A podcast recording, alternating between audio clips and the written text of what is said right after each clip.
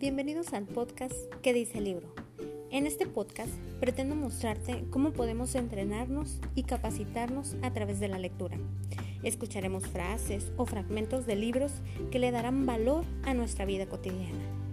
Sean bienvenidos y pasemos a aprender.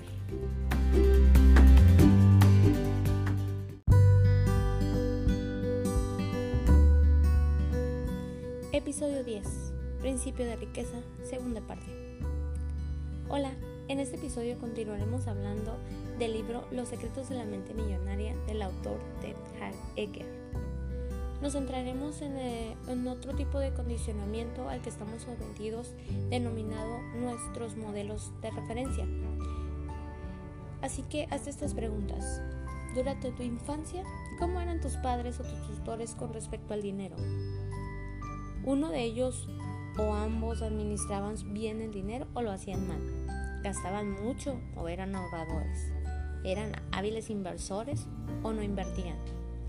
Asumían riesgos o eran conservadores.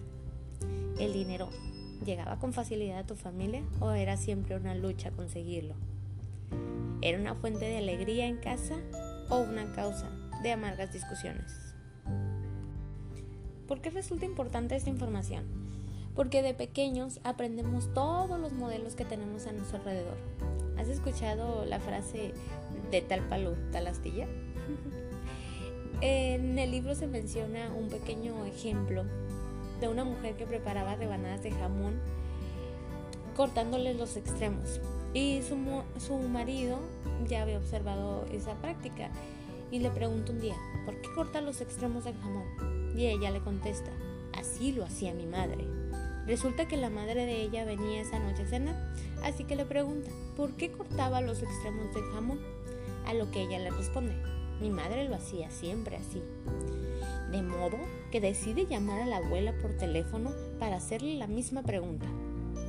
¿Cuál crees que fue la respuesta? Porque mi sartén era demasiado pequeño. En el en el ámbito del dinero, tendemos a ser idénticos a uno de nuestros progenitores o bien adoptamos una actitud que es combinación de la que cada uno de ellos tenía. La mayoría de nosotros tendemos a ser idénticos a uno o ambos de nuestros progenitores. Pero también existe la otra cara de la moneda. Algunos de nosotros acabamos siendo exactamente lo contrario de lo que fueron uno o ambos de nuestros padres. ¿Por qué tendría que ocurrir eso? ¿Te suena la palabra ira y rebeldía? Depende simplemente del enfrentamiento que hubieras mantenido con ellos. Por desgracia, cuando somos pequeños, pues no podemos decirle a nuestros padres, mamá y papá, siéntense, eh, no me gusta la forma en que estás administrando nuestro dinero, en realidad nuestra vida. Cuando sea adulto seré completamente diferente. Espero y lo entiendas. No, no, no, la cosa no es así en lo absoluto. En lugar de eso, cuando, cuando nos aprietan el botón, eh, suena más como, los odio. Entonces tendré lo que yo quiera con o sin su autorización. Y nos vamos corriendo a nuestra habitación, damos un portazo y empezamos a, ahí a pavorear ahí con nuestra almohada o con otro objeto que tenemos en la mano para descargar nuestra frustración. ¿A qué voy con esto?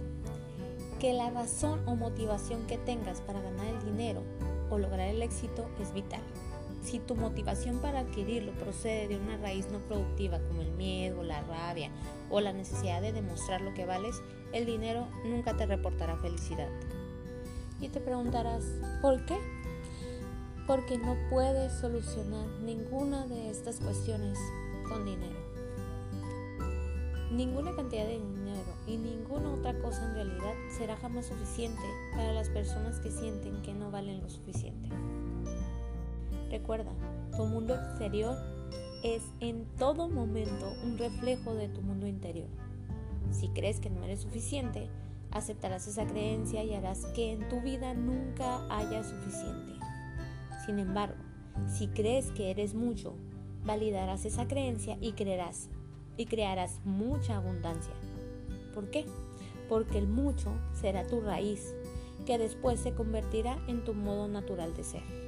Así que hay que ir desvinculando tu motivación para tener dinero de la ira, el miedo, la necesidad de demostrar lo que vales, para poder instalar nuevos vínculos que te harán ganar dinero a través de la intencionalidad, de la contribución y de la alegría. De ese modo, nunca tendrás que deshacerte de tu dinero para ser feliz. Lo importante es reconocer cómo está relacionado tu modo de ser con uno o ambos de tus progenitores en lo referente al dinero. Así que ves que este modo de ser es solo algo que aprendiste y que no eres tú, te das cuenta de que en este momento tienes la opción de ser distinto. La mano sobre tu corazón y di, lo que tomé como modelo en torno al dinero era la forma de actuar de ellos. Ahora yo decido la mía.